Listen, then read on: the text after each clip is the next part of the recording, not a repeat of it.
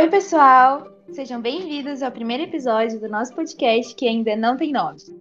Meu nome é Isabela, eu sou aluna do quarto período do curso de Relações Internacionais pela Universidade Federal de Berlândia. Meu nome é Ana Carolina, eu também sou aluna do quarto período de Relações Internacionais da UFO e esse é o primeiro episódio do nosso podcast que faz parte do nosso projeto de extensão de cinema e relações internacionais chamado A Arte na Vida Pós-Colonial.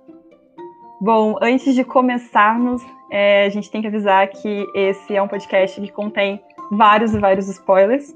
Então, se você não assistiu o filme sobre o qual nós vamos falar aqui, que é Mr. Pip, é melhor que você assista primeiro. Uh... Isso, para esse podcast agora, corre lá para assistir e ouve esse podcast depois. É, lembrando que esse mini curso é oferecido para os estudantes de ensino médio do IFTM, do campus Uberlândia Centro. E o objetivo dele é trazer um pouco das teorias de relações internacionais para o cotidiano. Então a gente vai analisar algumas obras ao longo do minicurso, algumas obras cinematográficas, sob uma perspectiva de teorias pós-coloniais das relações internacionais. Tudo isso vai ficar mais bem explicado e estruturado ao longo do podcast. Então sejam muito bem-vindos. Então vamos começar, gente. Bom, é, como nós dizemos, o filme analisado aqui é o Mr. Pip.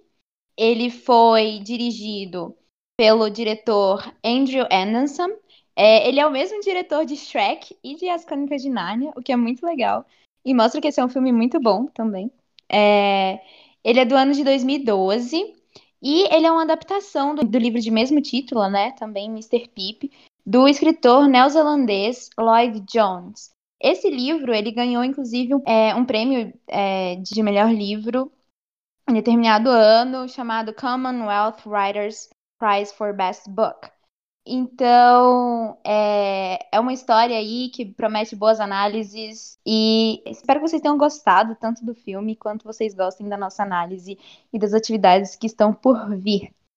É, o filme, ele. Aqui eu gostaria de né, até ler um pouquinho um trechinho de uma sinopse, que é a sinopse do livro, que está no site da Amazon, onde começa com a seguinte fala: Você não pode fingir que lê um livro. Seus olhos vão te denunciar. O mesmo acontece com a sua respiração. Uma pessoa fascinada por um livro simplesmente esquece de respirar. A casa pode pegar fogo e um leitor no fundo de um livro não olha para cima até que o papel da parede esteja em chamas. Bougainville, é, 1991 uma pequena vila em uma ilha tropical exuberante no Pacífico Sul. É, onde, é, esse é o cenário, essa pequena vila é, é, o cenário que se passa o filme e a história do livro, né? E, esse, e essa foi uma fala de um dos personagens principais, que é o Sr. Watts, ou Popeye, né? Como eles chamam ele. E essa história se passa é, nessa ilha, nessa pequena vila, nessa ilha tropical no Pacífico Sul, que é é uma ilha sob a soberania né, do país da Papua Nova Guiné, país africano. E esse, é, é, esse país ele está em plena guerra civil quando essa história se desenvolve. Então, é, acontecem várias, várias invasões à ilha, é, rebeldes, uma, um conflito entre os rebeldes e o, e o exército da Papua Nova Guiné.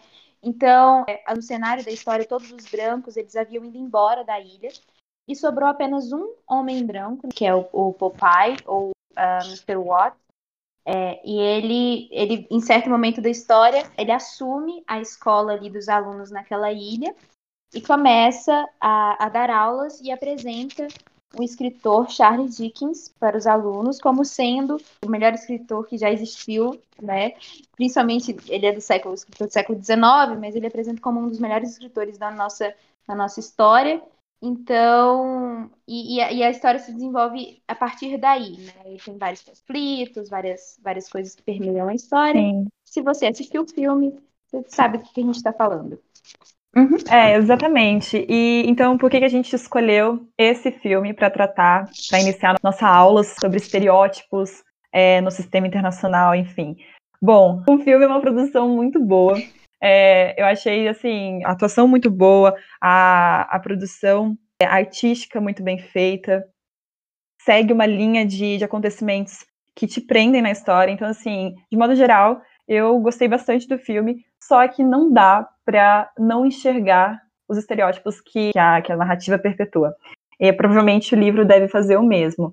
A questão aqui é que esse filme é muito importante para a gente enxergar que na, no cinema, não só no cinema, mas em outras, em outras áreas é, da arte, há, há uma soberania de alguns tipos de cultura sobre outras.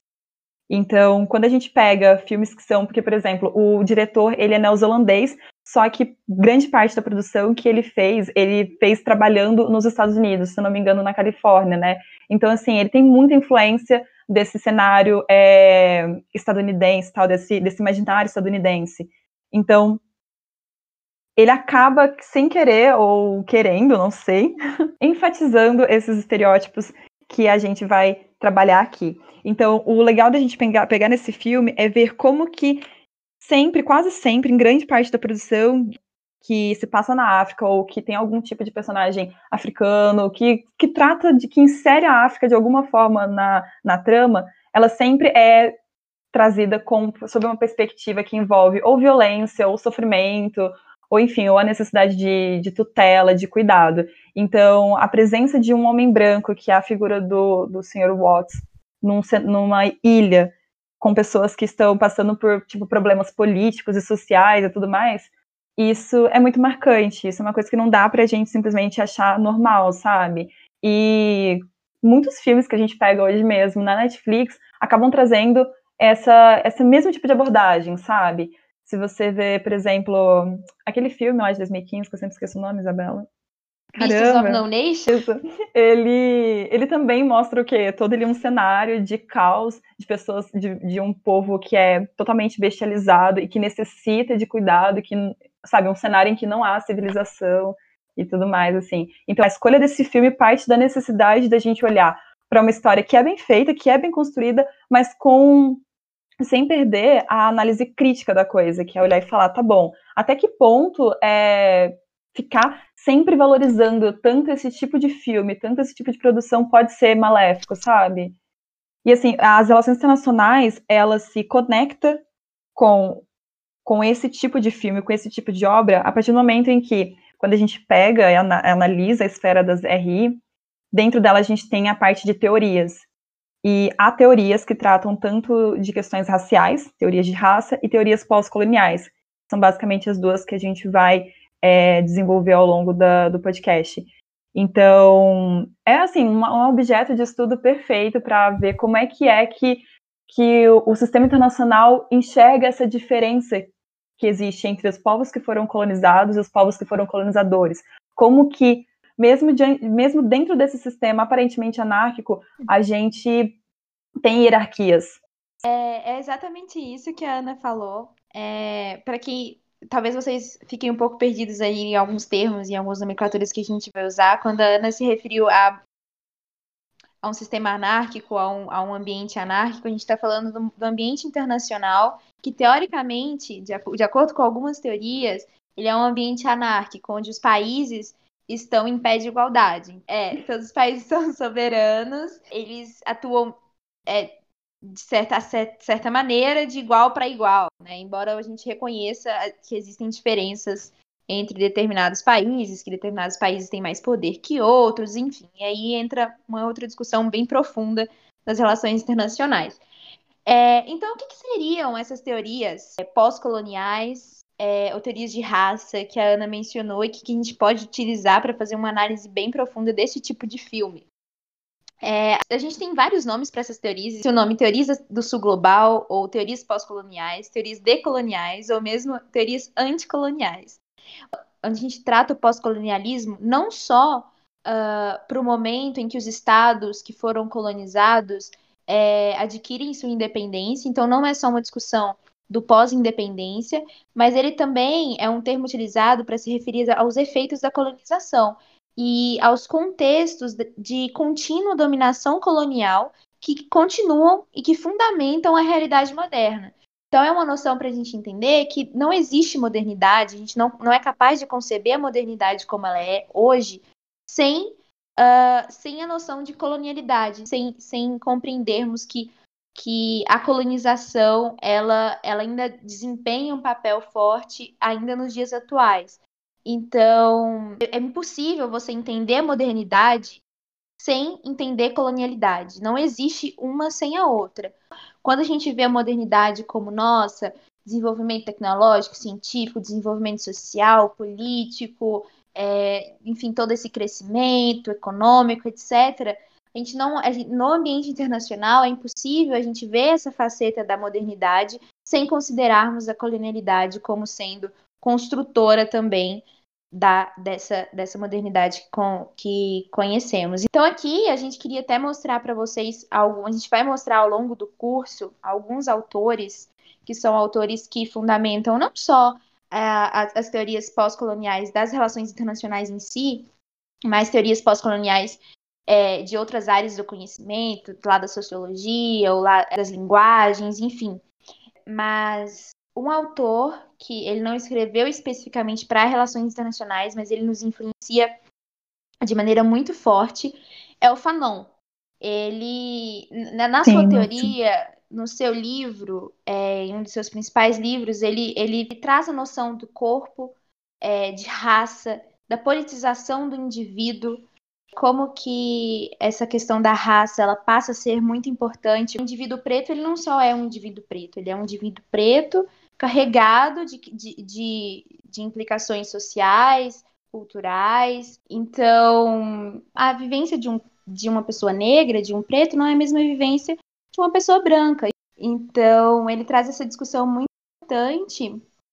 E, e aqui tem até uma noção de que os debates de raça, eles dificilmente vão achar uma resposta individual, porque ele é um, ele é um debate intersubjetivo, ou seja, entre, entre subjetividades, entre as próprias pessoas, criado coletivamente, e ele é estrutural. Não, mas é exatamente isso mesmo que a Isa está falando. O debate do racismo ele é muito, muito parecido com o debate de gênero também, no sentido de que ambos são, são questões estruturais. E o racismo ele existe por causa toda de uma, de uma mobilização coletiva. Então, acho que o que a Isa quer dizer é que, inclusive, a superação do racismo ela tem que ocorrer de forma coletiva, não é uma luta individual. E cara, esse filme, poder analisar ele por, através da, da teoria pós-colonial é, do Fanon, eu acho que já, já seria suficiente, não precisaríamos nem expandir para outros autores. Trabalhar com esse filme, analisar esse filme, é um exercício muito importante quando a gente quer superar o racismo, sabe? Superar toda essa herança colonial que, que nos foi deixada. É, exatamente. E esse filme, a gente ainda, a gente ainda teve o cuidado de escolher um filme muito bem produzido, um filme com uma, uma um roteiro e, enfim, uma, uma narrativa que, que é uma narrativa bem construída uhum. e tudo mais, para que a gente pudesse ainda ter é, um olhar mais aguçado para poder criticá-lo. Porque é, existem é, outros tipos de filme, assim, que é realmente assim, explícito a noção do estereótipo, a noção de, de diminuir mesmo Uhum. É, esses países que a gente chama de subalternos dentro do sistema internacional, países marginalizados. É, o, a, as teorias pós-coloniais, entre elas é, o Fanon, e aqui só para citar qual é o nome do livro, é, de, de, um dos principais livros do Fanon, é, ele é chamado Os Condenados da Terra, é um livro excelente, que é Franz Fanon, o nome do autor, é... De condenados da Terra. É... é... Nossa, encaixa perfeitamente com o que a gente quer, quer dizer aqui sobre estereótipos mesmo, né? Porque a gente vê que o processo da colonização, principalmente sobre o território do continente africano, foi tão massivo, foi uma violência tão intensa que é, qualquer pessoa que nasça hoje em território africano, ela nasce condenada. Ela, condena, ela está condenada já por estar naquela terra. Então, eu acho muito forte, eu acho a pegada do título, assim, incrível, sabe? Ele já é consegue genial, resumir né? grande parte de toda a ideia dele, de toda a teoria dele com o título, acho sensacional. E tem um, tem, tem um ponto aqui da, da, das teorias pós-coloniais que eu acho que é chave para vocês entenderem o que, que a gente está falando, o que, que é o pós-colonialismo. É, porque quando nós fizemos as inscrições né, dos alunos do, do IF, a gente ouviu um pouquinho do que eles tinham a dizer, sobre o que, que eles esperavam do curso. E muitas vezes as pessoas pensam que o pós-colonialismo é só a gente fala lá de 1500, Brasil colonizado, América, é, uhum. colonização africana também. Mas a pós-colonialidade, é, quando a gente usa esse termo, principalmente decolonial, anticolonial, etc., são termos onde a gente diz onde a gente fala sobre as regiões que se encontraram em situação de colonialidade uh, oficial, né, de, de, colonialismo enquanto né, dominação presente de outro estado sobre outro que ainda não conseguiu sua independência. É, a gente, além disso, a gente está falando de, de, regiões que se encontram em situação de colonialidade hoje em dia, né? Que é uma uhum. estrutura de poder que tem origem no processo de colonização, mas que se estende ao longo do tempo. Então, todo mundo moderno ele vem junto com a colonialidade.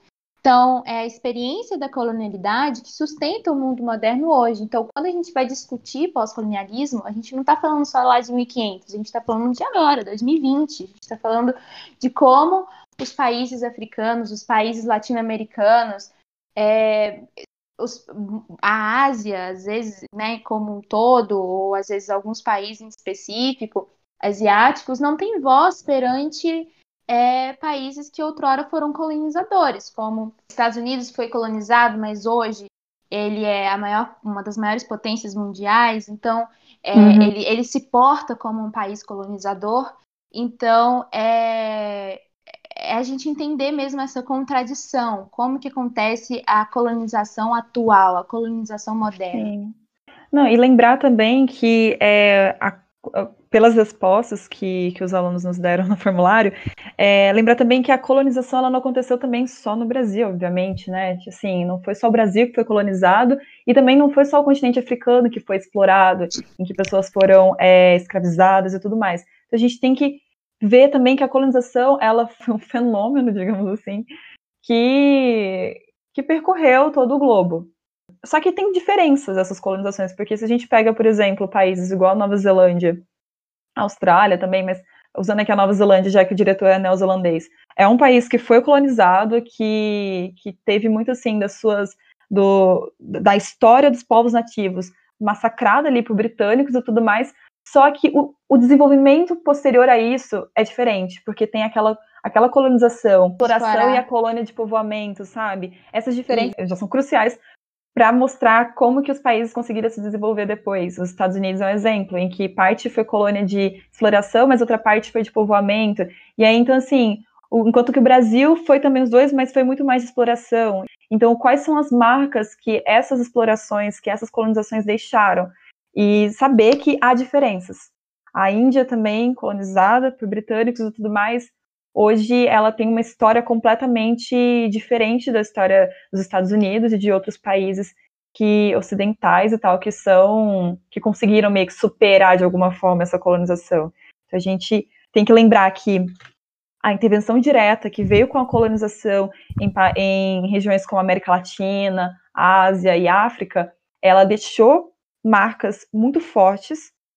Uma, uma, uma consequência inquestionável é o racismo, que é uma coisa que tipo, eu, a superação é, é um processo muito delicado e muito complexo, que envolve todo o coletivo e tudo mais. E saber que hoje em dia também há uma, uma colonização indireta. E que esse tipo de que filmes como Mr. Pip e outros, igual a gente citou anteriormente, eles acabam que, de uma forma ou de outra, perpetuando esses estereótipos que a colonização deixou, essas marcas que a colonização deixou.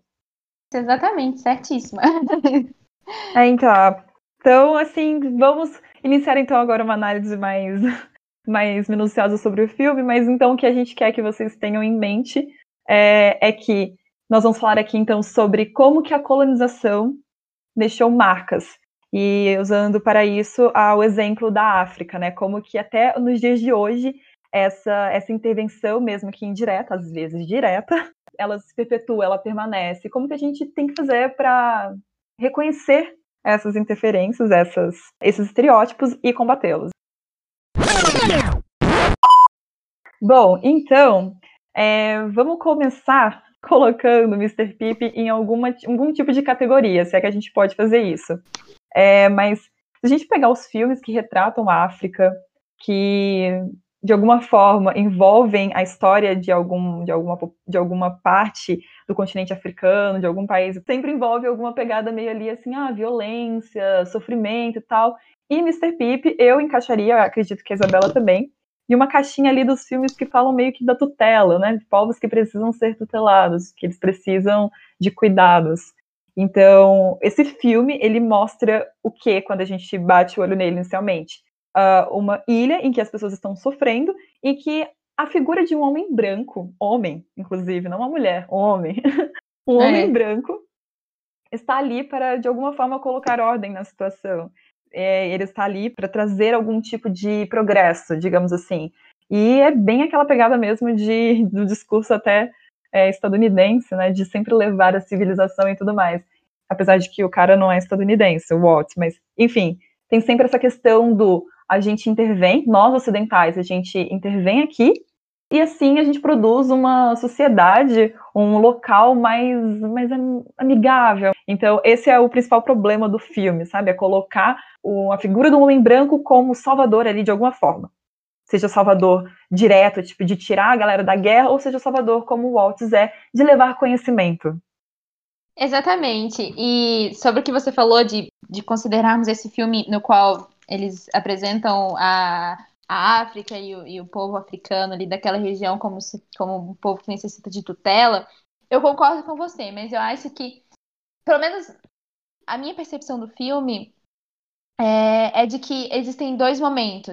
Um momento em que, sim, eles precisam de tutela, eles precisam de um homem branco, concordo plenamente, mas eu acho que tem um, tem um momento ali do filme que isso, isso vira, assim, acho que, acho que na minha percepção é principalmente quando o, o Sr. Watts morre e é, começa um momento de, de agressividade, de barbaridades acontecendo, como se aquele povo fosse simples e unicamente bárbaros, é, desprovidos Entendi. de qualquer civilização. Então, quando o último homem branco morre, qualquer esperança de civilização ali naquela ilha é, foi perdida. Então, é, eu acho que ele, esse filme ele consegue trazer as duas facetas, essas duas facetas, tanto da tutela quanto do, dos, dos povos africanos como sendo bárbaros. Mas acaba que entra um pouco na questão da tutela ainda, porque aí mostra o seguinte: olha só, enquanto eles tinham a participação do homem branco, não é que tudo estava resolvido, mas tudo poderia estar caminhando para ser resolvido. Aí no momento em que ele é, morre, e ele ainda morre, vale lembrar, pelo erro de uma pessoa negra, no caso lá da mãe da Matilda, é, acabou quem poderia tutelá-los, e agora, pronto, são bestas de novo, que pena. Exatamente. O, um dos principais pontos que mostra essa questão da tutela, na, quando ele fala que vai introduzir o Charles Dickens para os alunos e eles já preparam várias coisas que eles querem pedir para esse, esse, esse homem branco, para que esse homem branco leve remédios, para que esse homem branco é, conserte isso, conserte aquilo, faça isso, faça é? aquilo para eles. Nossa!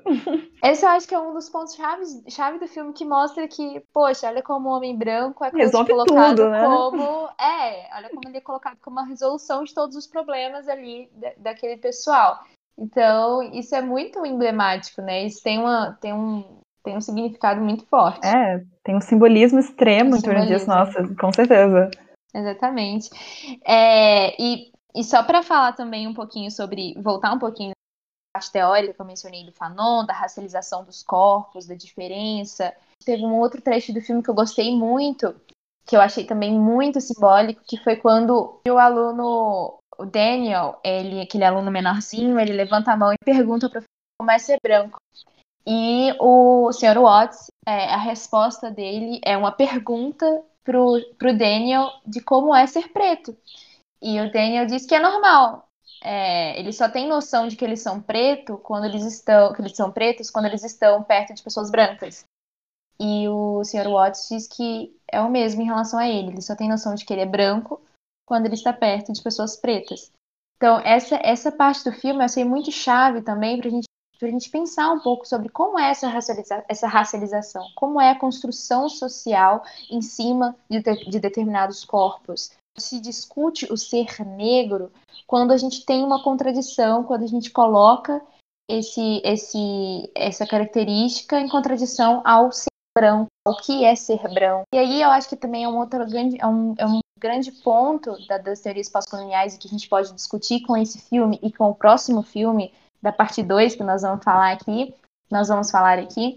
Esse foi um filme que retrata essa noção dos povos africanos, mas de acordo com uma perspectiva de pessoas brancas que dirigiram o filme, que viu a história, etc. E o próximo filme não. O próximo filme vai ser um filme que foi dirigido por uma mulher africana, é, negra, e que vai trazer uma outra abordagem. Então é muito legal a gente pensar, pensar essas questões, né? De dar voz aos que são tão marginalizados. Uhum, sim. Então, é, então acho que esses são grandes pontos, né, que a gente pode puxar do filme. E um outro grande elemento é a imagem do branco ideal, né? O homem branco, europeu, hétero, cis, e eles trazem, eles atribuem uma personalidade a esse, a esse personagem como sendo de uma pessoa calma, esperta, inteligente, é, civilizado, amoroso. Então, ele é bondoso também, caridoso, né? E assim, acho que principalmente todos esses atributos juntos o colocam como um ser humano civilizado. Então, quando ele se dirige às outras pessoas ali da região, a, a mãe da Matilda, por exemplo, que ela, ela, ela, interfere na aula e ele mantém a postura como um homem civilizado, etc. Quando Sim. ele também se comunica lá com os oficiais do exército e eles colocam bem isso, como se, se, se aquelas pessoas ali do exército não fossem capazes de compreender e eles são, são extremamente agressivos, são extremamente brutos. Durante todo o momento, o Sr. Watson tem, mantém sempre a compostura, Acho que a sensação que fica é, quando a gente é colocado diante do personagem do Walt é de que toda a inteligência que ele carrega consigo, sim, a toda a esperteza que ele tem, a astúcia para lidar com o mundo, todo o conhecimento, toda a bagagem de vida que ele tem, transforma ele em uma pessoa, assim, nossa, que, que cuidadosa, sabe? Que consegue lidar com o outro, que consegue lidar com as situações, uma pessoa realmente inteligente. E isso, eu, eu, eu sinto que eles usam isso para tentar dizer que aquilo ali é o ideal, sabe? Que as pessoas que estão ali assistindo a aula dele, por exemplo, além de conhecer a história do Dickens, devem aprender sobre como é ser tão incrível, assim, tão bondoso e. Tão e... europeu. É, como o Waltz. Tão como branco. É, tão... é como, como é? é ser tão branco? Como é, né? De, de, parece ser tão legal ser branco, assim. É, então, ah, eu acho que chega até a ser assim, um pouco de forçação de barra, porque ele não fica ansioso em hora nenhuma, ele não demonstra nenhum tipo assim de perda de controle. E ele é sempre muito, sabe, tem aquela serenidade em torno dele, mesmo quando as coisas estão ruins. E quando ele vai conversar também com, com aquele com aquele cara que chega lá, esqueci o nome do, do personagem, mas enfim, que chegam perguntando quem é o tal do Pipe, ele também não se mostra nem um pouco ansioso. Ele vê que o livro sumiu, mas ele fica assim: hum, tudo bem, deixa eu explicar aqui para você, sabe? Não é nem tipo, calma. Ele nem eleva a voz, hora nenhuma. Nossa, eu acho até forçação de barra. Eu falo, cara, olha a situação que você tá. Ele em nenhum momento é fraco, ele em nenhum momento ele demonstra, demonstra fraqueza. Assim, como se ele fosse, é. poxa, eu sou sensível, eu tenho sensibilidade, eu consigo perceber as coisas. Também não é como se ele fosse durão, uhum. fortão, fodão. Total domínio sobre os sentimentos, né? É... Não é nem questão de ser, isso que você falou, não é nem questão de ser durão, mas é questão de ser, de conseguir manusear os sentimentos de uma forma sábia. É Exatamente. bizarro. Eu queria essa habilidade. É. E uma coisa muito importante da gente também ressaltar é o simbolismo por trás da escolha da obra do Dickens, né? Porque que, assim, ah, ok, faz sentido, porque o cara veio da Inglaterra e tudo mais, mas é, as crianças, enquanto elas estão escutando ele contar a história, elas ficam com um brilho nos olhos, mas assim, tão interessadas, sabe? E eu não tô desmerecendo a obra, inclusive, eu comecei a ler Grandes Esperanças, mas eu nunca terminei. Mas é, é muito, é muito gostosa de ler. O Dickens é, é um ótimo escritor e tal, mas chega a assustar como que as crianças e como que os outros personagens, até mesmo os pais das crianças, né, ficam super interessados e como que aquilo abre uma janela imensa, sabe, de descobertas. E a utilização de uma obra de um cara europeu é muito marcante, porque é, é, se daria para usar outra obra literária, outra, outro autor também, ou até mesmo uma autora, né, para para mostrar, assim, para levar a mesma ideia de história, porque a história é legal, é um cara que chega e mostra para as crianças, através da literatura, que o mundo é vasto e lindo e maravilhoso, e, sabe, daria para fazer isso, mas não precisaria ser como obra europeia. Por que que foi? E já que fizeram isso com a obra do Dickens, qual que é a influência que isso tem na mente de quem está vendo, entendeu? Porque se você passa esse filme, por exemplo, é, no cinema, as pessoas que assistem, elas só vão sair com a sensação, provavelmente, de que, caramba, a produção europeia em questões artísticas, né, especificamente nesse caso, nas questões literárias, é incrível, é sensacional, mudou a vida de toda um, uma ilha, olha que, que maravilhoso, sabe, que esplêndido, que, nossa, uma obra literária capaz de fazer isso, caramba, é, né? Então, tem, a gente tem que ver também por que, Dickens e se Dickens. O que, o que causa isso né, na mente de quem está assistindo? O poder da obra. E parece até que, que, que não existem obras, por exemplo, africanas, ou, ou mesmo da Papua Nova Guiné em si. Não, não existem autores que também são brilhantes, não existem. É, hum, que poderiam causar essa. Região. Exatamente. É, sabe? Uhum. Que também que poderia causar essa mesma comoção dos alunos. Parece até que, assim, eles não são capazes de escreverem suas próprias histórias, sabe? Eles não são capazes de serem comovidos Sim. pelos próprios, por autores e por histórias da, da sua própria região. Então, isso, é, isso é muito simbólico, né? Sim, sim, nossa. É, uma coisa muito interessante também é como que a Matilda estava tão realmente é, presa na história, o que é completamente plausível se a gente considerar que a literatura, o livro, ele faz isso com a gente, ele, ele nos transporta para uma outra realidade e chega até a gente chega até o ponto às vezes de confundi-la com a nossa vida real, mas o legal é entender como que o sonho dela é construído, né, Isa? É, não, total. E tipo assim, é, é, isso mostra a força da influência europeia na, ali na cabecinha dos alunos, né? Principalmente na, na cabecinha da Matilda, que é a personagem principal. E como que ela começa a construir no imaginário dela o que seria uma a civilização, o que seria um mundo pelo menos um pouco melhor dentro da história do Charles Dickens, dentro daquele mundo europeu. Então começa a mostrar as cenas dela vestida e dos demais também de pessoas negras com todas as roupas europeias, e que não faz parte nem um pouquinho ali da cultura deles. Da realidade então, dela, né? Da realidade dela. Então, assim, é, é aquele grande ponto que a gente estava mencionando sobre, sobre o simbolismo de escolher a obra do Dickens. É isso. É, é, o que, que isso gera na cabeça das pessoas? Faz parecer que, que aquele mundo lá é melhor. É um mundo melhor do que o que a gente vive e é um mundo é, onde e é um mundo no qual a gente deveria ter como objetivo. É, isso, é muito, isso é muito legal para a gente pensar como que às vezes a gente quer. A gente, eu falo, nós, quando falo a gente, é tipo nós mesmos brasileiros, latino-americanos e às vezes também os africanos e tal. Nós sentimos essa necessidade de, de imitar aqueles que outrora foram colonizadores. E isso é muito interessante, assim, porque isso mostra o, o poder né, desses países colonizadores. E a influência Então, da influência direta, né? Da, da colonização indireta agora. Que uhum. a gente acaba. É, parece que a colonização nunca acabou mesmo, porque a gente continua sempre valorizando mais o que, a, aquele ali que está dominando a gente, ou que dominou a gente em algum momento, do que de fato o que vem de dentro, né?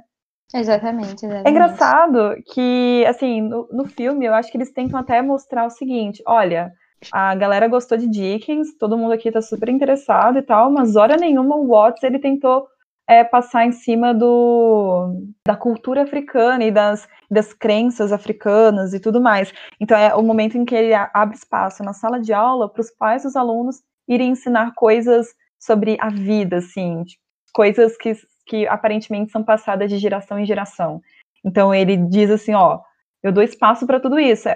Eles gostam muito de Dickens, mas eu dou espaço para eles gostarem da própria cultura. Mas aí, ao mesmo tempo que eles fazem isso, de mostrar que eles não estão passando por cima da cultura africana, ou que, eles não, ou que o Watts não quer fazer isso, eles ainda mostram sutilmente que ninguém consegue escapar da magia europeia. Então, assim, a mesmo que a cultura africana seja muito é, importante para eles, poxa, A Europa, caramba, como, como negar, né? Exatamente, exatamente. Isso é um ponto muito chave. E eu acho que, assim, uma coisa legal da gente comentar, principalmente considerando que o nosso público que nos ouve hoje é um público é, que está começando a entrar nesse mundo, né, de analisar os filmes, de crítica. A gente não está dizendo aqui, por exemplo, que a gente não deva, que deva consumir, sei lá, as coisas, os livros e os filmes e as coisas que vêm da Europa ou qualquer coisa do tipo. Gente, é sempre bom consumir todo tipo de conteúdo cultural e, e, intelectual e acadêmico, que quer que seja, para que a gente consiga abrir nossa mente. Então, assim, a gente não está dizendo que vocês devem ficar presos, então, ah, já que a gente não deve ceder a essas coisas vindas, né, de países que outrora foram, de países colonizadores, então a gente tem que consumir só coisas brasileiras, dar valor só às nossas coisas brasileiras e tudo que vem fora é lixo. Não, não é isso é legal, é, é era legal aqueles alunos conhecerem Charles Dix, conhecerem é, é, outras realidades e outros mundos. É legal, é bacana, abre a mente. É, esse conhecimento é sempre válido. O problema é a forma que isso é, que, que isso é feito e, e, e, o que, que isso gera, né? E agora, passando já mais para o final do filme, né? Da metade ali para o final.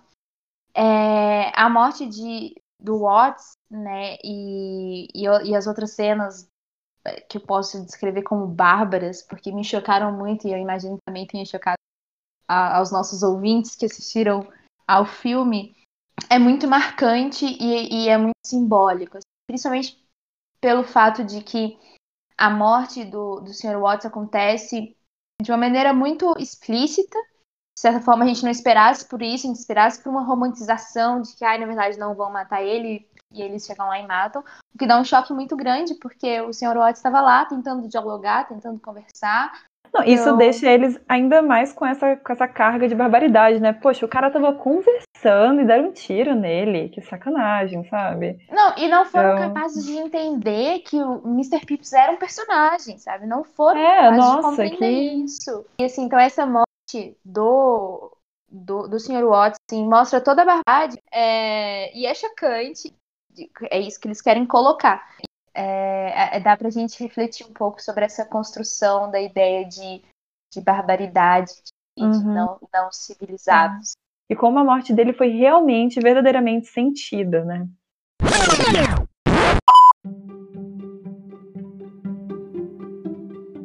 Então, o que, que nos resta depois dessa toda essa divagação sobre o filme, sobre teoria das RI? É, bom, acho que sim, a importância de se analisar criticamente filmes como Mr. Pip está é, no seguinte.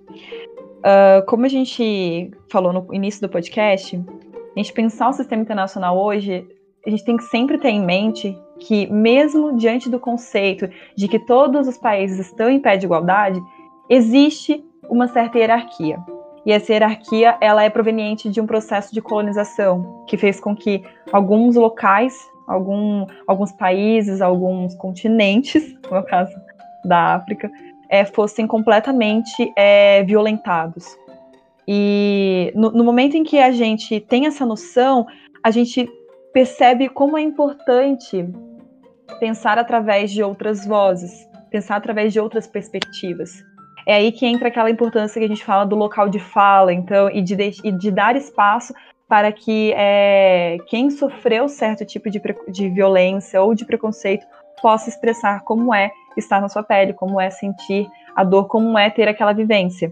Porque, como a Isa bem colocou no início, a, a experiência de vida de uma pessoa branca, hoje, graças a todo esse processo de colonização, é completamente diferente da, da experiência de vida de uma pessoa negra. Então, quando a gente pega filmes como Mr. Pip para analisar, o exercício que a gente está fazendo não é nem, como a Isabela colocou, não é nem de um discurso contra a cultura europeia. Não, longe, longe de mim querer fazer uma militância aqui para a gente parar de consumir conteúdo europeu ou estadunidense, seja lá o que for.